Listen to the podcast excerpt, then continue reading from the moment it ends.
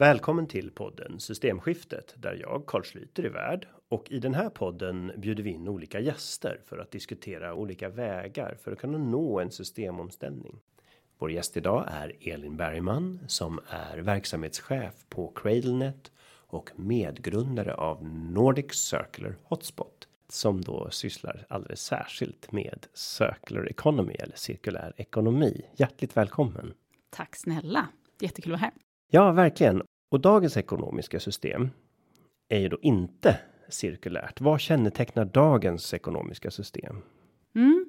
Ja, dagens eh, ekonomiska system är just inte cirkulärt, det är linjärt. Och vad det innebär är ju att vi eh, har eh, hela ekonomin uppbyggd på att vi ska konsumera så mycket som möjligt egentligen och eh, ständig tillväxt. Men det funkar inte riktigt i liksom hur planeten ser ut. Vi har inte obegränsat med resurser. Och i den existerande linjära ekonomin så är det så att vi skapar saker i en rasande fart som är designade för att gå sönder fort. Eh, och de skapas med fossil energi, det är inte hållbart i sig. Eh, och de är gjorda väldigt trendiga och eh, man skulle vilja ha dem under en kort period. Och sen så ska de gå sönder snabbt så att du ska köpa nya produkter. Och då slängs de på soptippar eller bränns upp. Eh, så det är liksom så systemet ser ut. Och så fortsätter vi. Så producerar vi saker av fossil energi görs, som görs så att det ska gå sönder och sen så slängs det bort och så ska du köpa nytt, som sagt. Så det här är liksom helt linjärt och vi bara förstör värdet av våra material och resurser och de tar slut också. Men i den cirkulära ekonomin så är det för det första ingenting nytt. Det här är ju egentligen någonting som, alltså vi har alltid levt i en cirkulär ekonomi fram till för 150 år sedan kanske. Så att det här är ju liksom absolut ingenting nytt. Det gamla kretsloppssamhället brukar man prata om. Men i den cirkulära ekonomin så handlar det istället om att hur kan vi använda resurser så effektivt som möjligt under så lång tid som möjligt och designa saker rätt från början så att de inte tar slut. Så att i den cirkulära ekonomin så finns det inget avfall, det finns inget sop, inga sopor, utan det är bara resurser man pratar om istället. Och det ska göras i grunden av förnybar energi. Så om man tänker sig att man eh, eh, ja, det finns egentligen, man pratar om två olika kretslopp, det biologiska kretsloppet och det tekniska kretsloppet. Men för att ge ett exempel då, i det tekniska kretsloppet, om man tar en mobiltelefon i den cirkulära ekonomin, då ska man designa den rätt från början.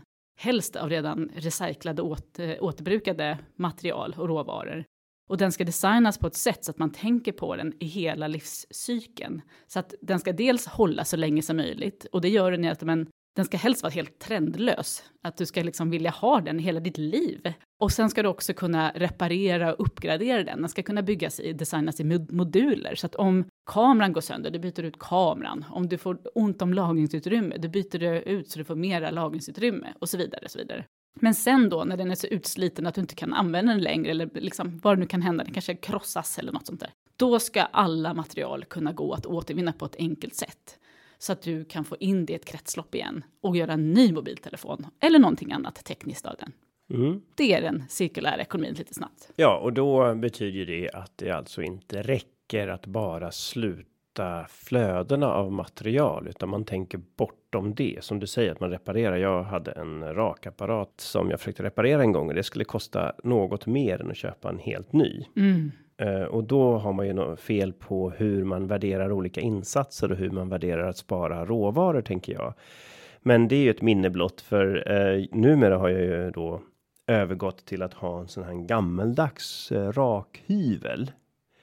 Uh, som man då har um, blad i. Mm. Bara ett litet tunt blad. Och dessutom har jag återvunnit min svärfars gamla rakbladsslipmaskin. Ah, fantastiskt. Så då har jag liksom gått två steg närmare cirkularitet. Dels genom att ha en produkt som är mycket mera simpel och ja, gammal helt enkelt. Mm. Lång hållbarhet. Och sen har jag dessutom engångsförbrukningsartikeln då har jag förlängt livet på genom att kunna slipa.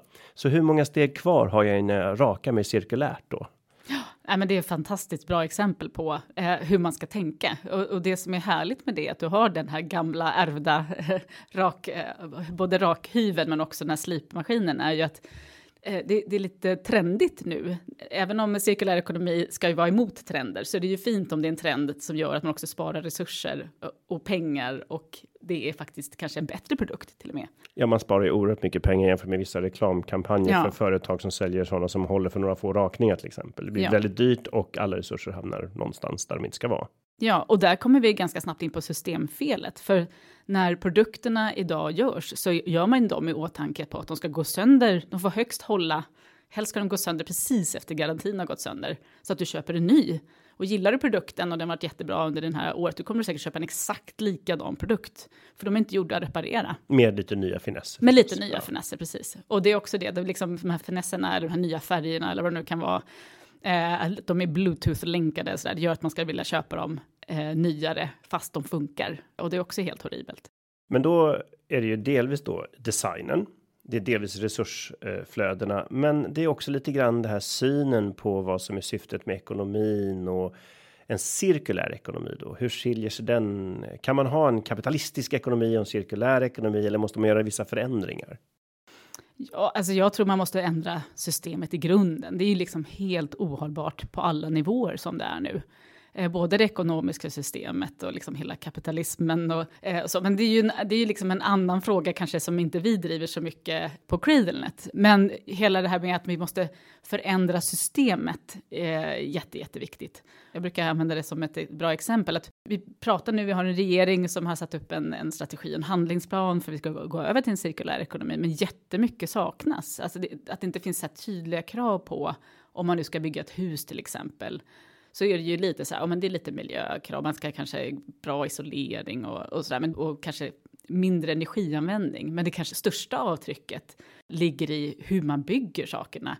Varför inte, om man nu river ett hus, varför kan man inte använda de beståndsdelarna till att bygga ett nytt hus av? Det finns liksom ingenting beskrivet om det. Och det som görs idag är bara små, små miniförändringar i kanten, att det är mycket eh, pilotprojekt och så är man jättestolt över att men titta nu har vi byggt ett cirkulärt hus här, men alla hus borde vara eh, designade cirkulära från början. Det finns så himla mycket stora problem i systemen som vi måste ta tag i och även i ekonomin. Och då kanske det blir mer prioriterat att eh, återanvända både saker och material istället för att fokusera allt man kan på att bryta nytt och mer cement och så vidare. Vad är det för beslut som skulle kunna få byggbranschen att faktiskt bli mer cirkulär? Vad behövs? Vad behöver regeringen göra? Vad behöver byggbranschen göra? Vad behöver vi som bor någonstans göra?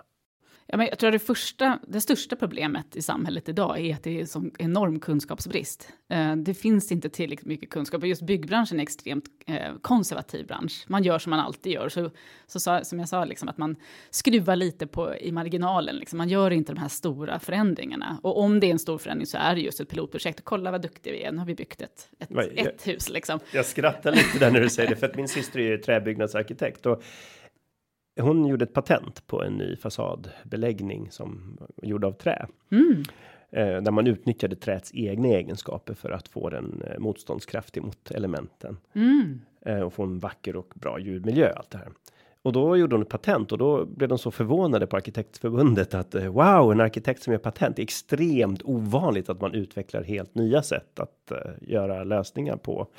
Så vi har en konservativ bransch, men eh, de har ju, det är ju oerhört mycket pengar i den branschen och eh, man brukar ju kunna styra branscher med vart pengarna går och, och med regler. Så hur kan man få den här konservativa branschen tycka att det är kul att förändra sig? Ja, det var en stor fråga. Jag tänkte du skulle fråga, ja, men hur ska man reglera? Jag ja, men gör det då. då får du väl tvingas in i ändringarna istället. nej, men jag tror ju att om man sätter tuffa beslut som är att nu får ni inte bygga hus som inte är cirkulära, så skulle det vara det bästa. Precis som man kanske, ja men man har gjort i Kalifornien, man får inte bygga nya hus som inte har solpaneler på taket. Det borde ju vara även samma regel här i Sverige. Uh, och jag tycker att, jag menar, vi vet att vi måste ställa om allt nu, framförallt när IPCC-rapporten släpptes nu, eh, som visar att liksom, vi måste snabba på allt så otroligt mycket mer än vad vi har trott. För att, för att omställningen, negativa omställningen eh, mot klimatförändringar går mycket snabbare än vi har tänkt. Och då måste vi också skruva upp våra ambitioner otroligt mycket och vara väldigt konkreta. Det ska inte vara några eh, vad ska man säga, tolkningsutrymmen för att man, ja men jag, jag, bygger, ja, men jag bygger 10% cirkulärt då, eller så här, utan nu gäller det att allt man gör, allt det producerar från och med idag måste vara hållbart. Och cirkulär ekonomi är ju inte kanske lösningen på alla problem, alla hållbarhetsproblem, men det är ett väldigt bra verktyg eftersom det handlar om att man tittar över resurserna. Och, och faktiskt en av de grejerna som kanske är viktigast att känna till är ju att om man, om man jobbar med energieffektiviseringar, ställa om till förnybar energi, ja men då kommer vi bara ungefär hälften så långt med eh, det klimatmål vi har satt upp.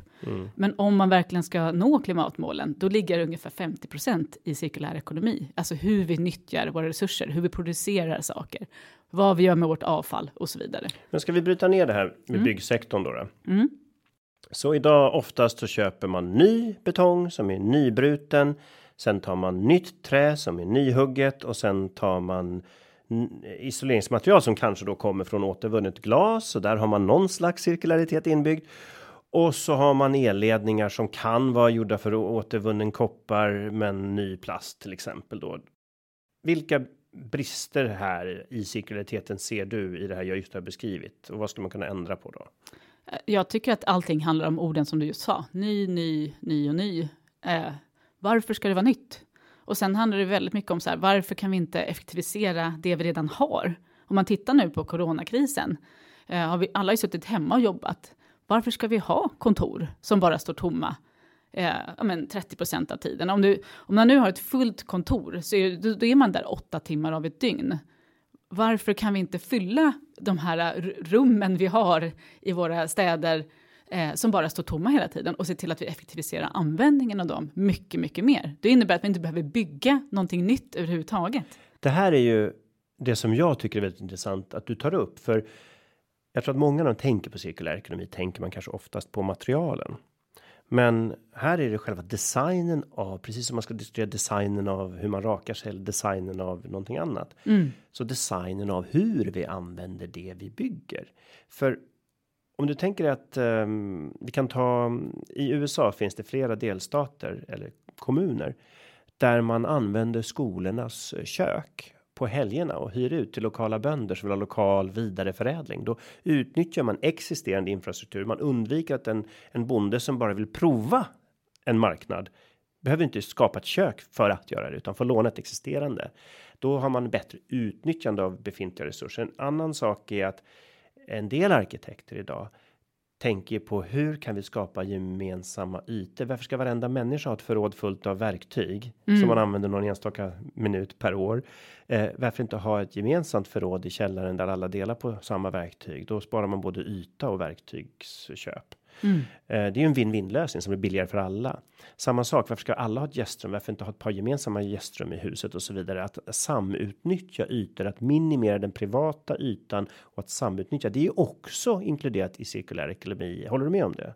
Ja, men gud ja. Eh, och det har vi inte, jag har inte ens en gång kommit till det. Men delningsekonomin är ju en av de stora beståndsdelarna i den cirkulära ekonomin. Och det är precis det du pratar om nu, att vi ska liksom dela våra resurser Eh, och där är det ju jättemånga företag som håller på med, ja men typ Airbnb eller Uber till exempel. Eh, som är liksom, Airbnb är ju världens största hotellkedja, man har inte byggt ett enda hotell, utan man ser till att man nyttjar varandras resurser istället. Och då är ju digitaliseringen en väldigt viktig nyckel där för att få till att det händer. Men så, så, du har helt rätt, eh, delningsekonomin är superviktig. Och, och det här med att man designar saker rätt. Jag älskar det här äh, exemplet med skolköket, jag tycker det är fantastiskt. Vi har en, äh, ett företag med som medlemmar i Cradlenet som heter Vakansa. Och, och de pratar ju väldigt mycket om att det bästa kontoret är det som inte byggs. Ja. Det, det är det mest hållbara. Men det är väl det ja. jag tror att många missar när man pratar om cirkulär ekonomi. Och, och då kanske det i andra regelverk som behöver komma på plats för en del problem med gigekonomin som Uber och Airbnb är att en del människor då inte har ett skyddsnät som man har tänkt på när man byggt den traditionella ekonomin då att då kanske det är den typen av regelverk som behövs att vi ser till att de här nya lösningarna också blir socialt hållbara. Ja, det, för det är en del av cirkulariteten så då och då kanske man ser att här har vi ett behov för att folk ska kunna känna sig trygga och, och leva i den ekonomin och kunna efterfråga de här tjänsterna med gott samvete. Ja, men då behöver vi ett regelverk som ser till att det här sker på ett socialt schysst sätt också. Absolut.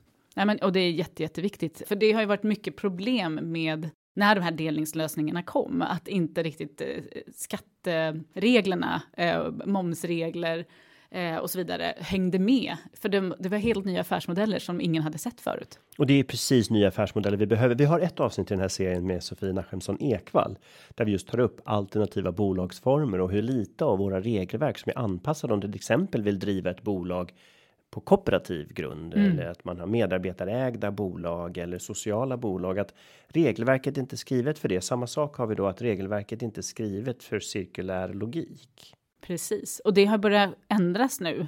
Nu har det ju börjat eh, ja, men, eh, bland annat, jag tror att det var Uber, eller någon av de här eh, taxibolagen i alla fall, som har eh, liksom eh, gått ihop och bildat någon eh, facklig organisation. Och, ja, men så att man får faktiskt betalt så att man kan leva på sitt jobb. För det är inte okej heller att man ska utnyttja folk och inte ja, men ha schyssta arbetsvillkor och annat. Nej, men för då, då tänker jag på Kate Raworth som har skrivit den här Donut Economy, eh, där man beskriver att vi har en yttre gräns i resursförbrukningen som är det ekologiska. Och vi har en inre gräns för den sociala golvet som alla måste stå på.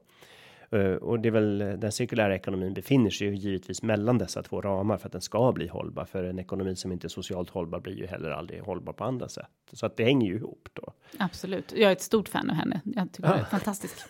ja, du har säkert läst boken. Uh, men om vi går vidare då. Vad händer på det cirkulära området nu? Vi ser ibland rapporter om att nu tar någon fram någon cirkulär plan och ekonomiplan och man sätter upp mål. Kan du beskriva lite grann? Vad är på gång? Ja, det här tycker vi på Krillnet är superviktigt eftersom det, det, finns en övertro på att Sverige är jätteduktiga på cirkulär ekonomi. Så vi ville ta reda på ja, men vad är status när det gäller cirkulär ekonomi i Sverige. Så vi tar årligen fram en rapport som heter Circular Economy Outlook eh, Report där vi frågar till exempel de hundra största bolagen på large cap-listan i Sverige, alltså aktiemarknaden. Det är alltså de största bolagen. Ja, exakt. Om de jobbar med cirkulär ekonomi och i så fall på vilket sätt. Och vi gjorde det första gången 2018 och nu gjorde det igen nu och släppte i februari. Och det de svarade då är att ja, men det, det var 2018 bara tre av tio företag som, hade, som visste vad cirkulär ekonomi var och hade en strategi som svarade. Och tyvärr så är det inte så att det blivit många fler eh, 2021, men kunskapsnivån har gått upp extremt mycket. När man frågade dem 2018, då var det så här, ja men, nej men vi återvinner papper och lite så här. De visste inte alls vad det handlar om. Eh, och jag brukar alltid säga att återvinning är en viktig del av cirkulär ekonomi, men det är absolut sista man ska göra, för att det kräver mycket mer energi. Och då hörde de här stora bolagen att inte de förstod det, att, utan de trodde att nej, cirkulär ekonomi betyder återvinning. Det var ju lite tråkigt då.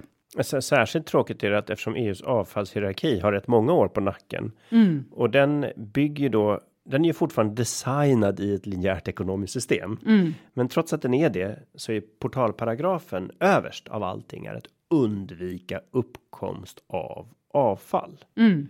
Det är den första och den har ju inte kvantitativa mål. Det finns inte skarpa regelverk för att nå den biten. Mm. Nästa bit är återanvändning, till exempel en pantflaska då, inte en petflaska, för det är ytterligare nästa steg, nämligen materialåtervinning, utan mm. en pantflaska där man återanvänder själva mm. saken. Mm. Och nästa steg är då materialåteranvändning och, och sist kommer då förbränning och ja, misslyckandet är om det blir någon deponi efter det. Men, men det är ju där vi ligger och mycket av cirkularitetsarbetet som man tror man håller på med idag ligger på den här bottennivån att förbränna avfall eller att material återanvända. Inte de här två första som egentligen kommer först. Mm. Ja, men det är jätteviktigt. Jag har en liten rolig historia om det där med avfallshierarkin sen om du vill höra. Men, men, ja, men jag är klart jag vill höra. Kör nu. men jag tänkte att jag skulle berätta lite om den här Circular Economy Outlook-rapporten vi började med, alltså vad status är just nu, först kanske. Och det som man kommer fram till i den och då frågar vi inte bara företagen, utan vi frågar också experter och vi frågar forskare.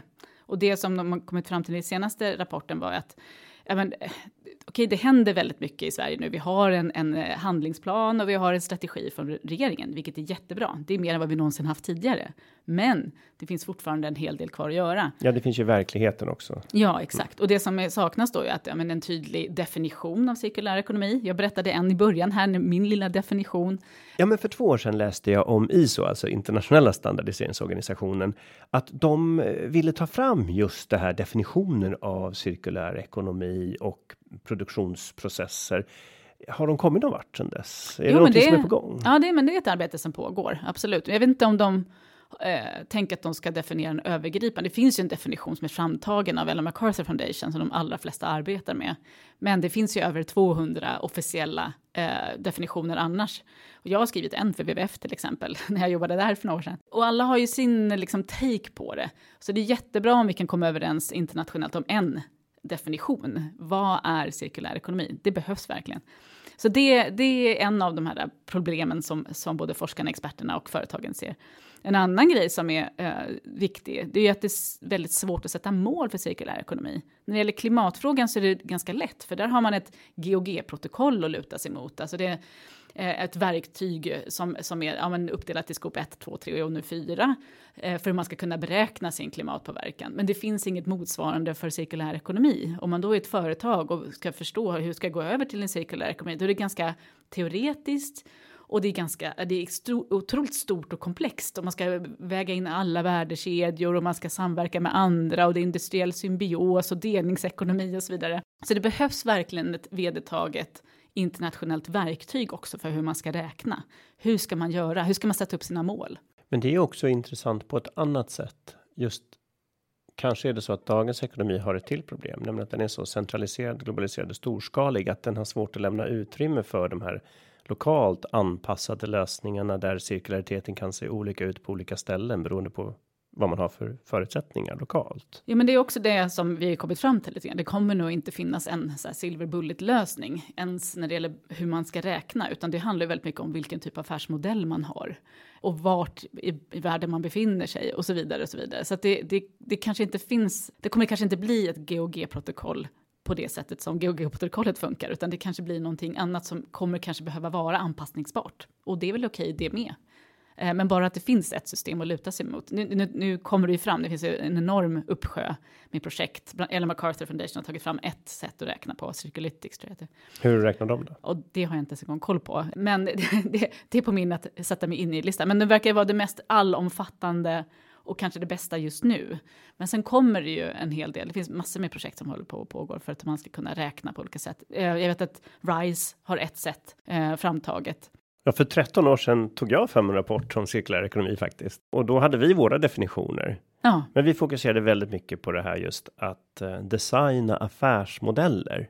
Jättebra. Där man inte hela tiden behöver köpa nytt och förbruka och designa affärsmodeller där vinsterna av minskad resursförbrukning tillfaller det företag som tillhandahåller en tjänst. Att man då det är smartare att sälja ljusa och varma hus istället för att sälja glödlampor och el. Mm. För då är det hela det stora bolagets kunskap som man kan sätta in i att i varje enskilt fall minimera användningen av el för varje sparad kilowattimme tjänar de mycket pengar på. Och då är det större chans att nya lösningar och eh, storskaliga lösningar kan implementeras snabbare än om man varje kund ska sitta och spara på sin elräkning och inte ha överblick över utvecklingen eller investeringskapitalet att göra förändringarna. För även om det skulle vara lönsamma. Jag måste nog läsa om den där rapporten känner jag. det låter ju fantastiskt. ja, men det var liksom. Ja. Det var på den nivån vi var då. Mm. Eh, och sen också det här att eh, redan då diskuterade vi vinsterna av att dela på saker. Vi nämnde tidigare hur man kan. Eh, ja, dela på saker i ett hus eller mm. använda resurser som redan finns fler. Och det är väl där jag tycker dagens ekonomi har verkligen i århundraden optimerats för att producera så supereffektivt som möjligt. Mm. Men vinsten är kanske inte så stor om resultatet av all den optimering är världens mest effektivt producerade borrmaskin och den i genomsnitt bara har 30 minuters aktiv användartid när den väl är producerad. Eh, så här har vi en brist att man kanske inte har utgått från rätt perspektiv, nämligen miljön och kunderna, människorna i ekonomin. Ja, men helt rätt. Och sen är det ju också helt galet att den där borren, om det nu är en slagborr eller vad det nu är, som man liksom har grävt en gruva för att få upp eh, mineralen och metallerna och sen har man skickat komponenter från hela planeten och sen så hamnar den ja, men hos Clas Ohlson eller motsvarande så kostar den 149 spänn. Alltså det är ju inte, det är inte en gång inte rimligt. Och, och när den går sönder kostar det 2000 reparera, det, det, det är ja, ett problem. exakt. Alltså det, det är ju så många systemfel i den här bilden. Och då, och då är det ju jättebra om man då kan påverka systemet så att man inte, man kan inte sälja, för det första kan man inte göra den här slagborren eh, för 149 kronor, utan den, den borde kanske kosta 10 000 spänn. Och kostar någonting 10 000 spänn så kommer du värdesätta den och se till att den underhålls och repareras. Och, och, då kanske det är bättre att dela på den, för att alla har inte råd att köpa en slagborr. Och då börjar man få till det här systemet som det borde se ut. Ja, för här har jag ett intressant exempel tycker jag. Mm. Och det är jag var med och förhandlade om EUs vitvarudirektiv. Och då var det jag och några till som kom på en idé att varför inte tvinga företag att ha ett mål för återanvändning, alltså inte bara materialåtervinning. Till exempel finns det ju ofta en betongklump för att hålla nere centrifuger. Den kan man faktiskt återanvända och de här plåtskalen har sett ganska likadana ut i många år. De kan man faktiskt återanvända och vissa kärl och pumpar kan man eh, kanske inte pumparna, men kärlen kan man återanvända. Mm. Och det tyckte de var en sån chockerande revolutionär tanke att man inte får designa helt fritt hela tiden varje Mm. gång man gör någonting nytt och då använda nya resurser. Det, det stötte på ett enormt motstånd för det ifrågasatte tanken på att det viktigaste är att man alltid kan designa allting helt nytt efter senaste modetrend, även om det är komponenter som ligger inuti maskinerna. Och när man tittar på vitvaror då så är ju de också så att de går sönder ganska lätt. Jag har ett exempel på ett företag i Sverige som tillverkar torktumlare. Ett överhettningsskydd är ju gjort för att lösa ut så att du ska undvika en brand, vilket innebär att det borde vara ganska lätt att återställa det. Men just det här överhettningsskyddet ligger alltså inne i maskinen. Du måste skruva loss topplocket, frontpanelen, koppla loss alla sladdarna, ta ut hela trumman efter att ha tagit ut frontluckan och frontpanelen. Längst där inne sitter den här lilla komponenten som kostar 149 kronor, men det kostar över 2000 att få den utbytt av ett proffs. Det är ju designat för att det ska vara lönsammare att köpa en ny maskin. Vad skulle man kunna göra här för att reglera bort att den där affärsmodellen är faktiskt ohållbar? Den passar inte in i en cirkulär ekonomi. Vad kan man göra åt det här?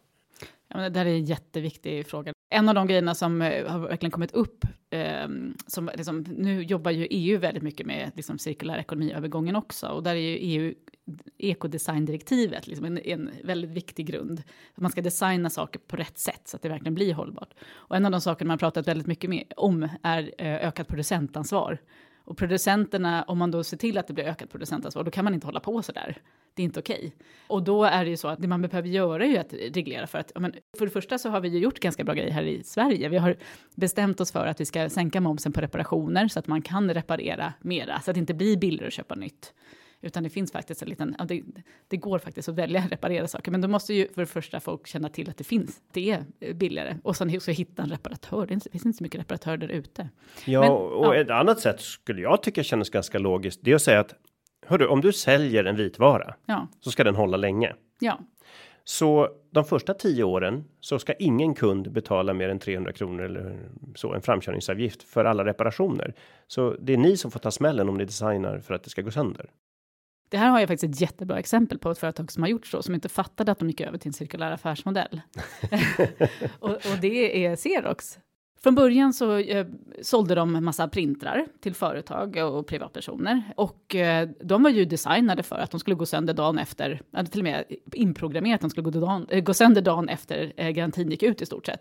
Ja, och jag, jag har faktiskt um, följt en instruktionsvideo på nätet om hur man programmerar om och nollställer det här räkneverket som berättar när den ska gå sönder. Det Ja. funkade. Men de ska ju förbjudas, det är ju det som, och det håller EU på med nu. Men i alla fall, så Xerox gjorde, eh, de sålde massa printar, de gick sönder hela tiden. Eh, företag var ju arga på dem, de själva var ju, skämdes ju nästan för att de eh, alltid, ja, produkterna var ju undermåliga, gick ju sönder hela tiden.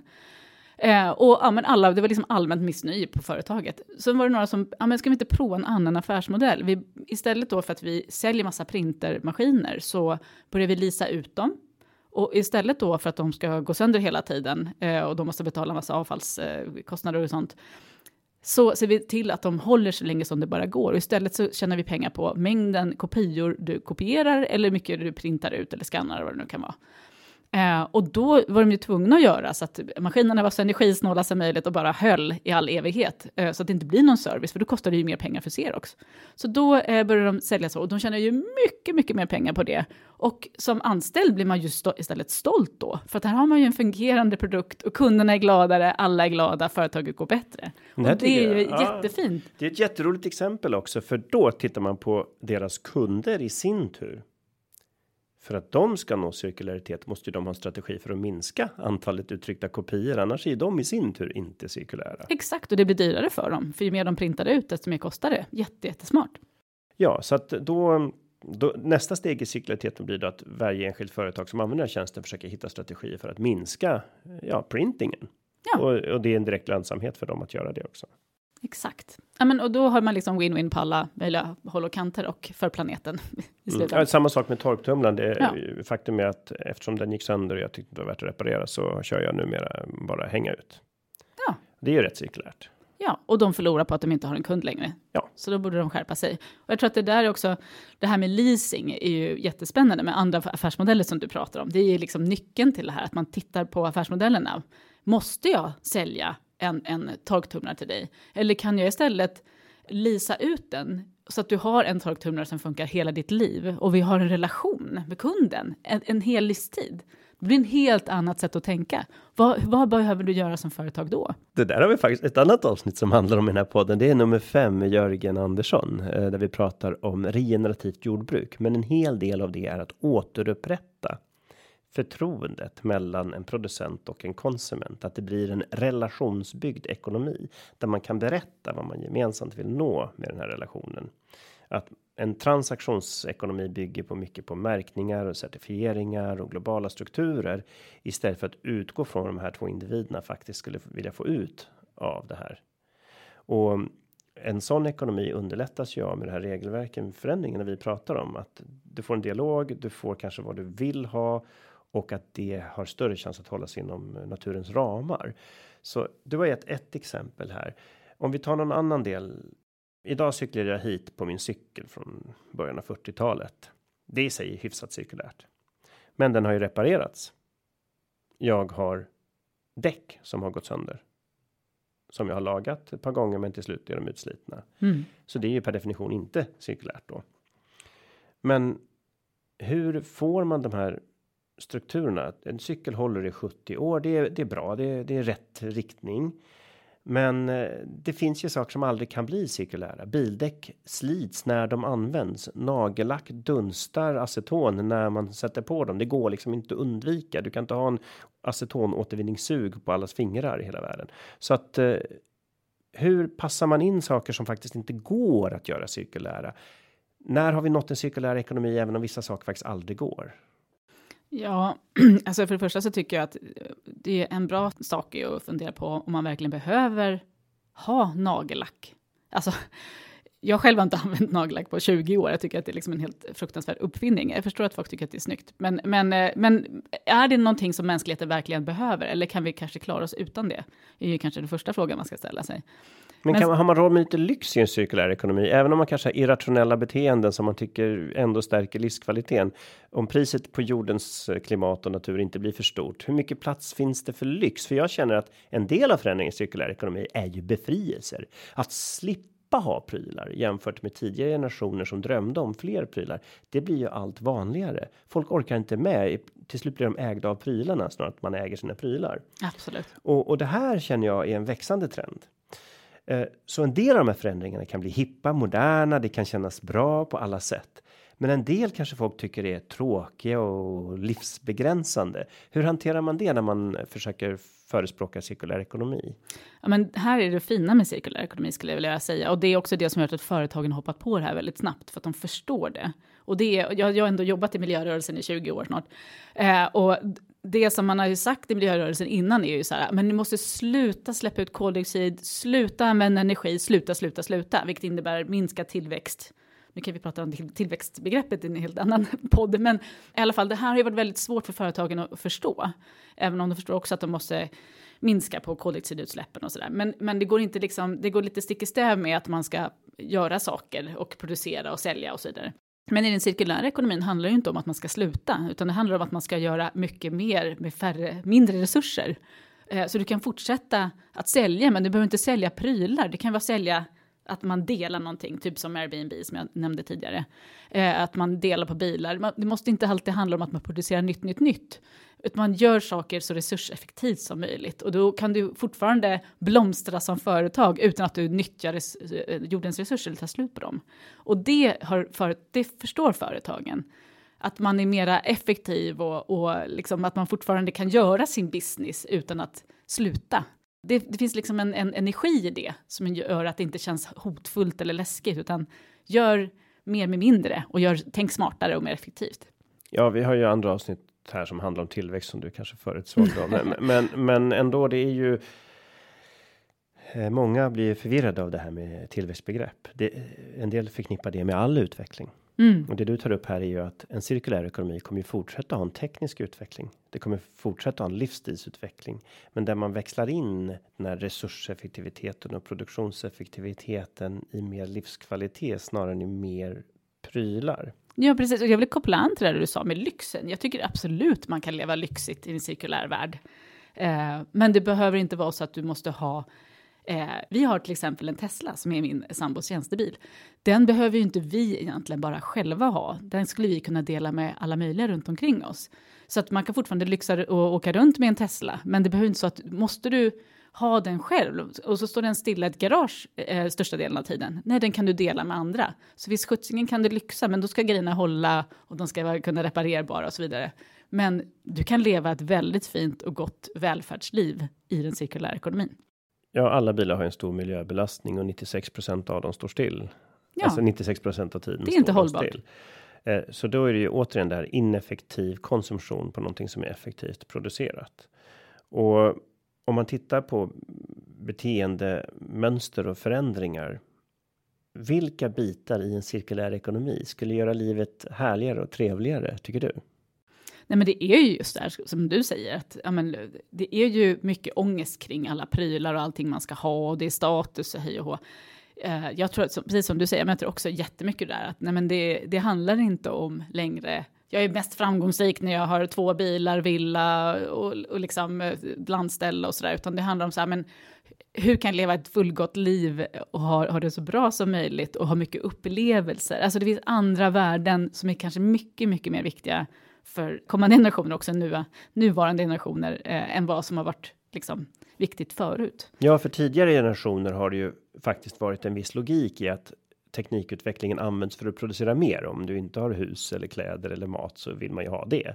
Man tillfredsställer absoluta behov, men vi har ju kommit så långt nu att man tillfredsställer andra behov och då kanske det är smartare att använda utvecklingen till att få mer fri tid som man själv bestämmer över och det, det är ju en del av utvecklingen. Eh, vi pratar om ändrade affärsmodeller, men också ändrade livsmål eller vad som anses vara livskvalitet blir ju en del i den här strukturella förändringen mot cirkularitet. Absolut, det tycker jag också är jätteviktigt att prata om det här med att det det ska inte bara vara liksom miljömässigt hållbart utan också socialt hållbart. Och den delen har väl halkat efter lite grann när det gäller cirkulär ekonomi. Men i min ja, när det gäller mina åsikter kring det så tycker jag att eftersom cirkulär ekonomi kommer generera en massa nya jobb och arbetstillfällen och sätta flera på arbetsmarknaden så handlar det också om att man även ska vara resurseffektiv där. Varför ska vissa människor jobba 10 timmar om dagen medan vi skulle kunna ha en väldigt hållbart sätt att vi delar upp eh, de arbetstillfällen som finns och istället ha eh, kanske mycket kortare arbetsdagar och kanske flera helgdagar och se till att alla som vill jobba kan jobba och sen jobbar man bara lagom mycket. Då har man ju resursfördelat även där mycket mer. Eh, och det tror jag också passar väldigt bra in i den cirkulära delningsekonomitanken. Och det är ju också forskning som visar att en sänkt arbetstid leder till minskade utsläpp. Eh, det finns ganska väl belagt. Väldigt bra, det med. Ja. Om man då tittar på en annan eh, dimension av cirkularitet som vi nämnde och som du lovade återkomma till, nämligen en rolig historia om avfallshierarkin. Ja, just det. Nej, men det är lite lustigt, för jag blev intervjuad av Aktuell Hållbarhet för några år sedan, lite sådär snabbt. Och där fick jag frågan just, vad tycker du om avfallshierarkin? Och då så sa jag att ja, nej, men det kanske inte är det bästa, man borde gå över till en resurshierarki istället, för i en cirkulär ekonomi finns det ju inte avfall. Så det sa jag bara lite spontant sådär. Och där kan vi faktiskt lära oss av naturen. För i en skog finns det inget avfall. Allt används av nästa kedja i livswebben. Exakt. Och, och den, eh, jag har ju inte ens en gång börjat prata om den biologiska kretsloppet, för det finns egentligen två delar av den cirkulära ekonomin. Så det kan jag också prata om alldeles strax. Men bara för att återkoppla till det här med avfallshierarkin då, så eh, kom den där artikeln ut där jag sa att nej men eh, skrota avfallshierarkin, gå över till en resurshierarki istället. Eh, och då visade det sig att eh, han som uppfann avfallshierarkin, Adlancic heter en holländsk herre, såg det på LinkedIn. Det var Per Larssons på Rangsell som hade lagt upp artikeln. Eh, och han blev jättearg på mig. Så han kom faktiskt till Sverige för att läxa upp mig. Men det slutade i, efter ett tag, när vi hade stått där och debatterat lite grann och eh, även Ragn-Sells hade anordnat fina evenemang och sådär, att han bestämde sig för att nej men det här, det stämmer nog. Jag ska nog skriva om min modell helt enkelt så att den blir anpassningsbar för den cirkulära ekonomin. Ja, men för som vi sa, jag tycker tanken är väldigt god i strukturen på avfallshierarkin.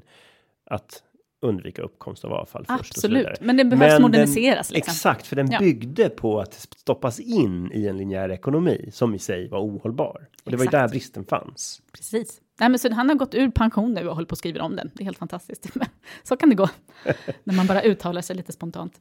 Ja, nej, men eh, det är ju faktiskt intressant att eh, mycket av de förändringar vi behöver göra så känner en hel del att man har en maktlöshet. Mm. Men det ska man inte, för förändringar kommer av att man gör saker ihop, att man gör saker gemensamt och att en liten intervju i en tidning här kan leda till att någon annan där skriver om någonting som påverkar hela Europa. Mm. Och vi har ju pratat om att politiker borde fatta beslut om att det ska vara billigare att återanvända, att tvinga företag att skapa affärsmodeller och produkter som faktiskt håller sig inom ramarna för cirkulär ekonomi. Men om man tittar på dig och mig. Eh, vad kan vi göra som vanliga människor i våra vanliga liv, även i det här linjära systemet? Hur kan vi bidra till att det cirkulära faktiskt växer och det linjära krymper? Jättebra fråga. Nej, men eh, själv försöker jag leva så, så cirkulärt som möjligt, eller leva som, som jag lär, man säger. Så att jag själv har eh, många omgångar tagit eh, köpfria år, där jag inte köper någonting nytt helt enkelt, utan jag köper saker på second hand, eller kläder på second hand, eller köper från Blocket, eller Sellpy, vad det nu kan vara, så att jag inte belastar liksom, miljön. Så det kan man göra. Jag kan ju avslöja vad som hände när du tog vatten och jag tog te innan vi startade intervjun och det var att eh, du har en väldigt fin klänning på dig idag. Och hur är den tillverkad?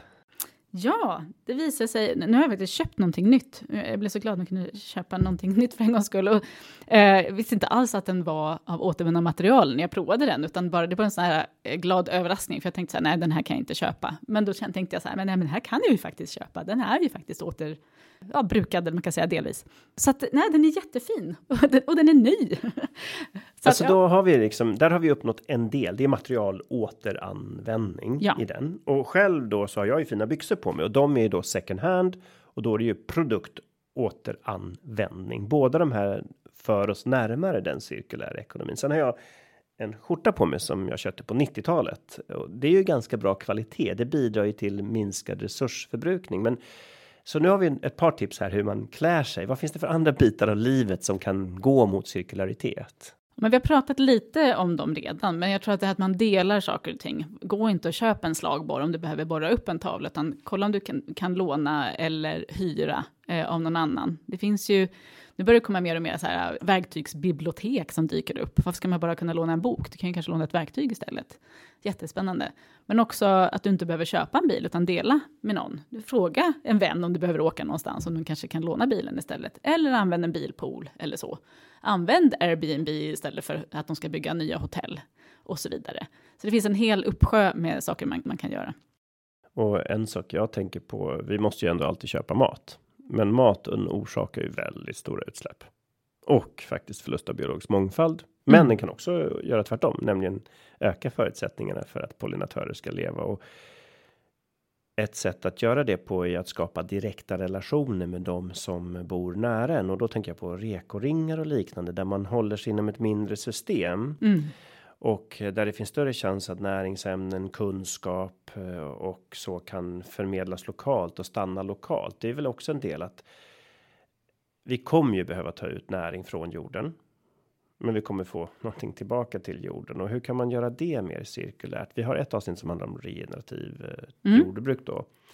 Men eh, alla kan inte starta ett jordbruk som är regenerativt. Vad kan jag som konsument göra förutom att kanske handla från en rekoring där en bonde som bedriver regenerativt jordbruk? Vad kan jag själv tänka på i min mathållning och så om jag ska bidra till att stärka det cirkulära? Mm. Men då finns det sådana eh, organisationer eller företag som Karma till exempel, eller Too Good To Go. Det här, som, där man kan köpa eh, saker som har gått ut, eller så här, måltider och sånt som man annars hade slängt. Istället för att bara köpa det som är helt ny, nytt och fräscht. Så att det inte det blir massa matsvinn från bagerier eller annat. Frankrike har ju infört en lag om att um, stormarknader faktiskt måste se till att när maten närmar sig utgångsdatum att den används på något sätt och många av dem har löst det med att antingen starta speciella sociala butiker där man säljer till människor som verkligen har behov av billigast mat eh, och andra skänker till organisationer som hjälper hemlösa och andra. Eh, Sverige har ju ingen sån lag. Hur, hur, hur, kommer det sig när vi ska ligga långt fram? Ja, det är en jättebra fråga. Det, nej, det är en, en lag som borde komma in. Vi är lite fega ibland när det gäller sådana där, eh, vad ska man säga, skarpa, hårda lagar. Och där har Frankrike varit fantastiska på massa sätt. Men vi har också sådana butiker här i Sverige. Axfood var ju med och drog igång en bland annat som samverkar med Stadsmissionen och sådär. Där man kan köpa just utgången mat mycket, mycket billigare. Så att det finns ju lite liksom, initiativ här och där. Men eh, får jag också återkoppla till det du pratade om matsystemet. Jag har varit med och byggt ett initiativ på WWF faktiskt, som heter Baltic Stewardship Initiative. Just för att vi såg att ja, men det är så många problem som är de här stora systemproblemen. Och ett av de stora problemen som finns här i närområdet är just att vi övergöder Östersjön och den mår inte alls bra. Eh, och den har massa negativa effekter. Men vi gör ju ganska mycket när det gäller jordbruk och matproduktion i Sverige. Men fortfarande läcker det ut för mycket även från Sverige. Och det är för att vi inte värdesätter näringen tillräckligt mycket. Vi importerar mineralgödsel från andra länder som ibland är till och med krigsdrabbade och ja, men liksom inte så bra, stabila länder. Och så lägger vi det på våra åkrar och så lägger vi för mycket för att det inte är värt så mycket så att det rinner ut i Östersjön. Och istället då för att vi verkligen ser till att vi fixar det här så ja, det går för långsamt helt enkelt. Vi har på att jobba med den här frågan i 30 år. Så då, det jag gjorde då var att ja, men, om vi kan få med och få med oss alla eh, aktörer i hela agrifoodsektorn och samverka och inte bara göra det i Sverige utan få till så att alla åtta eller nio länder runt Östersjön samverkar även där och tar inspiration och lärdomar från varandra så kan vi se till att kanske rädda Östersjön en gång för alla. Och då eh, handlar det om att man får med inte bara om man ska säga bönderna eller producenterna, matproducenterna, utan vi måste få med avloppssystemet och vattenreningsverken och verkligen få till så att vi kan liksom sluta näringsflödena på ett helt annat sätt än vad vi gör idag. Och ja, vi verkligen alltså, värdesätter näringen. För att vara konkret då, ja. vad du talar om är ju att en stor del av den exportbara fosfaten på jorden ligger i ockuperat område i Västsahara. Ja, så, så, det, är ju, det är ju ren ockupationsproduktion eh, som ja, faktiskt är bryter, helt ohållbar. Ja, men så bryter vi någonting vi egentligen inte behöver bryta, för det mesta kan vi producera själva om vi bara sluter kretsloppen här i våra länder. Det är ju det som är så knasigt. Ja, eh, jag använder lite tång nu för att förstärka jorden. Den innehåller ju både jod och fosfor, så, så, så löste jag det lokalt. Ja, men jättebra. Och det finns massa projekt som pågår. Jag vet att eh, Apoteet, Per Svärdsson där, vdn, han håller på med något projekt för att de ska få upp fosfor genom att man skördar vass. Alltså, när det blir övergödning i Östersjön så gror ju vassen igen alla vikar och sånt där. Så han tar upp vassen och så matar han kossor med den istället. Då får man upp det på land och så får man till ett kretslopp även där. Eh, och kossorna har man egentligen traditionellt sett matat med vass för. Vi har bara glömt bort att man kan göra det. Strandnära betesängar är en av EU prioriterad naturtyp som man Väldigt vill bra. Eh, stötta. Så mm. eh, det kanske kan vara en... Men då får man se till att inte kossorna bajsar i vattnet utan de måste ju bajsa på land då. Annars blir det här problemet igen. Ja, det är faktiskt, alltså det är det som är ja. all resursförbrukning påverkar på något sätt. Ja. och en del kanske fortfarande känner att ja, men eh, cirkulär ekonomi, det verkar vara allt. Det verkar vara så mycket mycket. Och i väntan på en perfekt definition, om du bara ska förklara och sammanfatta för någon. Hur kan det bli så att jag bidrar till en cirkulär ekonomi och hur ser mitt liv ut om jag lever i en cirkulär ekonomi? Liksom för att visualisera vad, vad betyder det i, i vardagen och hur definieras det? Kan du försöka sammanfatta det på något sätt? Ja, men det är en bra fråga. Um, nej, men jag tror att det handlar om om man tittar på liksom framtidsvisionen kanske vi då lever vi i ett resurs, mycket mer resurseffektivt eh, samhälle än vad vi gör idag. Där, om man tittar då på hur samhället ser ut idag, där det är tomma kontor halva tiden av dygnet och sen är vi i våra lägenheter halva, andra halvan av dygnet där kanske inte det alls ser ut så, utan man, gör, man optimerar användningen av våra lokaler mycket, mycket mer. Så att, ja, men är det då en, en kontorsbyggnad som finns, ja, men då är det kanske skola del av tiden, det kanske matlagningskurser, vad det nu kan vara. Och sen har ni vanliga regelrätta möten och kontorsarbete eh, resten av tiden. Så att man liksom fullutnyttjar lokalerna hela dygnet runt. Och när det är natt, då kanske man sover i lokalerna då, då, så att man inte måste ha hotell om det skulle behövas. Och i det, liksom, det cirkulära framtiden så finns det inte heller något avfall, utan där nyttjas verkligen resurserna till fullo. Det finns inga soptippar och man bränner inte heller som man gör idag. Men, en, det ja. där vill jag faktiskt ta upp, för det där med förbränning då. Ja. En del tycker att ja, vi ska sluta förbränna fossilt och det är faktiskt nästan de flesta nu. Nästan alla inser att det var ingen bra idé. Mm. Och då tycker många, ja, men då bränner vi skogen istället eller vi bränner andra biogena råvaror. Och då säger man, ja, det är cirkulärt för, för de växer ju upp igen. Men om man tittar på ur ett cirkulärt ekonomiskt perspektiv, vad säger du om den logiken? Nej, men jag har varit eh, sop-Elin med hela svenska eh, folket känns det som ibland, det är framförallt i Almedalen och debatterat det här med att men, ja, men det är jättefint att vi har värmeverk och fjärrvärme och det har varit jättebra för Sverige i, i många aspekter. Men om man går över till cirkulär ekonomi, då har vi inte så mycket kvar att bränna. Vi ska inte bränna något. Det ska inte finnas något avfall. Och inte ens en gång om det är biomassa eller skogsråvara så är det hållbart. För det släpper också ut, så fort man bränner någonting så släpper det ut koldioxid. Och just när det gäller skogen så är det, det är ett väldigt långsamt kretslopp. Det kanske behövs 60-80 år för att skogen ska växa upp. Och då har du ju släppt ut någonting som är kvar i atmosfären 60-80 år innan det har sugits upp igen. Så skogen är väldigt dålig att bränna. Helst ska vi inte bränna någonting. Vi ska ju verkligen optimera användningen av våra resurser. Och det betyder då inte att vi behöver frysa det det finns ju den här eh, solvärmeteknik där man fjärrvärmen kan vara baserad på solvärme, till och med med säsongslagring då. Ja, och jag sa till och med i en annan podd faktiskt för några år sedan att eh, det finns också andra lösningar. Man, jag tror att det är en kombination av olika energilösningar man, där man kan använda fjärrvärmesystemet. Eh, för att det är ett bra system som sagt.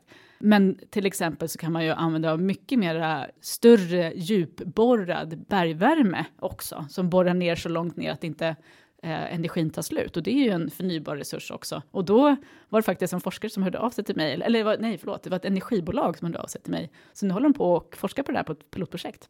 Så att det kanske också eh, blir en av lösningarna för fjärrvärmesystemet. Det finns lösningar så att vi inte behöver liksom kasta bort alla de här miljarders, miljarders, miljarderna vi har lagt på de här verken. Ja, men vad bra, då har vi konstaterat förbränning, det är passé. Eh, nästa steg då? Jag vill bara säga det, för det här är också viktigt för våra företag som är med i Cleanlet.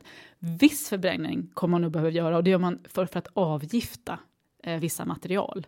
Så tyvärr så behöver man kanske bränna, men det är en pytte, pytte, pytteliten del. Ja, men det förstår jag. Jag, jag ja. var med och reglerade PFOS, perfluorerade oktosulfonater och det enda sättet att förstöra den på är högtemperaturförbränning. Min slutsats var att vi ska förbjuda den i princip överallt.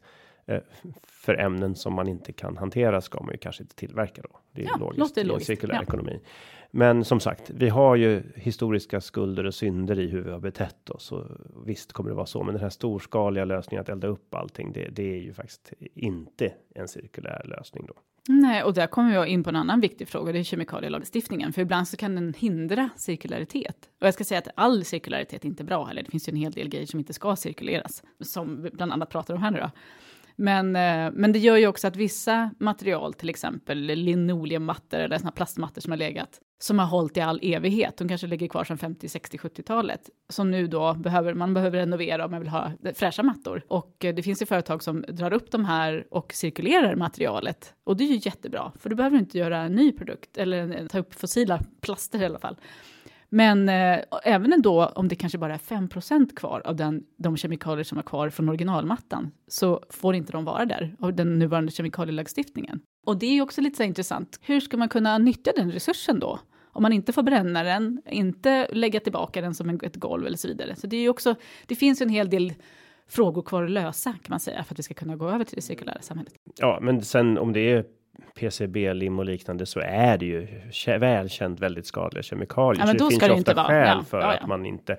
Det är ju samma sak att en del saker får man inte återanvända till livsmedelsförpackningar och så. Men det i sin tur är inte ett argument mot cirkularitet, utan det är ett kraftfullt argument för att sluta producera ämnen som skadar oss och vår natur, för de går inte återvinna och de är per definition då inte cirkulära. Så det, det är ju nästan lärdom man kan dra där tycker jag. Ja, absolut. Men man kan ju också se på, men vad är det om det nu inte är de kemikalierna, utan det är andra kemikalier som ändå är eh, godkända för användning idag. Finns det någon liten wheel room här? Eller är det, är det bara hårt nej? Det får man ju titta på då. Ja, men eh, cirkularitet innebär ju också säkerhet, eh, skydd från gifter och det enklaste sättet att skapa det är att undvika att stoppa in dem från början. Kan ja, självklart. Eh, men jag tror att vi har tagit upp väldigt många dimensioner nu. Mm när jag har lyssnat klart på den här podden nu som lyssnare och så känner jag men vad härligt cirkulär ekonomi, det längtar jag till nu. Vad skulle du göra om du känner den här inspirationen? Du kommer ut härifrån, du tittar runt i ditt hus. Vad kan du göra eh, när du har lyssnat klart? Vad skulle du göra? Ja, eh, det beror lite på vem man är, tänker jag. Men alla, de flesta jobbar ju på någon typ av organisation, någon typ av företag. Och jag tror att det är jättebra om man tittar på sin organisation och försöker inspirera den till att, eller åtminstone utbilda dem i att eh, det här kommer komma. Vi, har, vi, vi, kommer gå över till ett cirkulärt samhälle. Vad kan vi göra i vår organisation? Och det enklaste sättet är att man tittar på, har vi något avfall? Och det har ni säkert. Och vad kan vi göra med det så att inte det uppstår? Ja, jag har tävlat med mig själv faktiskt. Och nu är det tre år och tre månader sedan jag tömde soptunnan på tomten, den här restavfallstunnan. Och eh, det har varit ett kul experiment faktiskt. Men en del ställer slentrianmässigt ut sin tunna varannan vecka. Så eh, man kan ju titta på vad finns det där i? Är det mm. någonting jag köper som hamnar där? Är det någonting jag gör som skulle kunna läggas till en bättre återvinning? Kan jag återanvända någonting själv? Jag komposterar till exempel och får massa bra matjord därifrån. Så att uh, titta i soptunnan är ett bra exempel. Så vad hamnar där och vad är det jag köper som hamnar där och varför? Mm, superimponerande. Du har haft soptunnan på tre och ett halvt år. Ja, men nu kommer en knodd på gång så att nu blir det nog lite svårare med det. Ja. Små barn producerar en del avfall jag har märkt. Mm. Men uh, man kan ju titta och lära sig från sig själv. Verkligen. Ja, helt klart. Du nämnde tidigare att man kallade saker för kretslopp en gång i världen. För 150 år sedan så var det vanligast att man faktiskt hade någorlunda cirkulära flöden i sin vardag. Och för 25 år sedan så jobbade jag på någonting i Stockholms stadshus som hette kretsloppsroten som var det moderna och heta då. Och när man beskriver där cirkulära ekonomin så är det ju ofta man känner igen mycket av det vi gjorde på kretsloppsroten för 25 år sedan. Om man tittar på det här begreppet kretslopp och cirkularitet. Vad är det från den gamla tiden som vi kanske gjorde klokt i att lära oss ifrån och återupprepa idag? Hur ser en moderniserad kretsloppsekonomi ut? Hur lever den moderna människan i en sån som då blir cirkulärt? Ja, jag tror att vi, precis som du nämnde tidigare, inte har behovet att ha, äga så mycket saker, utan vi kan istället dela eller låna eller nyttja på andra sätt när vi behöver dem. Och det är liksom en, en stor förändring mot vad vi har idag. Är man sugen på någonting, ja men då går man och köper det, så har man det. Tills man tröttnar på det så slänger man det. Jag tror att vi har ett eh, helt annat sätt att gå till kontoret på, att man eh, nyttjar istället en lokal som idag kanske är en kontorslokal till att eh, göra andra saker. Vi ser till att vi resurseffektiviserar allt och det är även kretsloppet när det gäller mat. Jag tror att eh, väldigt mycket mer kommer vara närproducerat, kanske stadsmiljö om du bor där.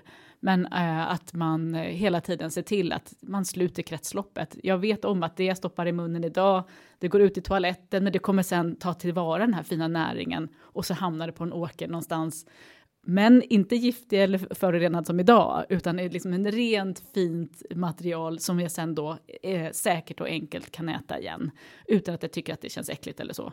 Att vi har liksom en helt annat mindset på att självklart ska saker och ting cirkuleras. Det är det naturliga kretsloppet. Så att jag tror att egentligen så är det inte så mycket nytt, det är bara det att det är lagt i en modern miljö. Mm. Och det är väl det som är fint. Jag menar som du säger, för 100 år sedan, 150 år sedan, ja men då var det ju kretsloppssamhälle, det var ingen som tänkte på det, utan det var bara naturligt. Och så tror jag det kommer bli i framtiden också. Ja, men vad kul att du kunde komma hit idag. Vi känner lite grann båda två kanske att det finns så mycket mer att ta upp. Det finns så mycket mer att lyfta. Men kanske har vi triggat några till att nästa gång man ser begreppet cirkulär ekonomi flyga förbi. Förknippa det med lite mer innehåll och ta reda på mer. Och här tycker jag verkligen du har hjälpt till väldigt mycket idag och tack ska du ha för det. Tack snälla för att jag fick komma. Jättekul. Tack för att ni lyssnade på dagens program som gjordes av Greenpeace där producent är Alexia Fredén. Ljudtekniker är Christian Åslund och värd är jag, Carl Schlyter.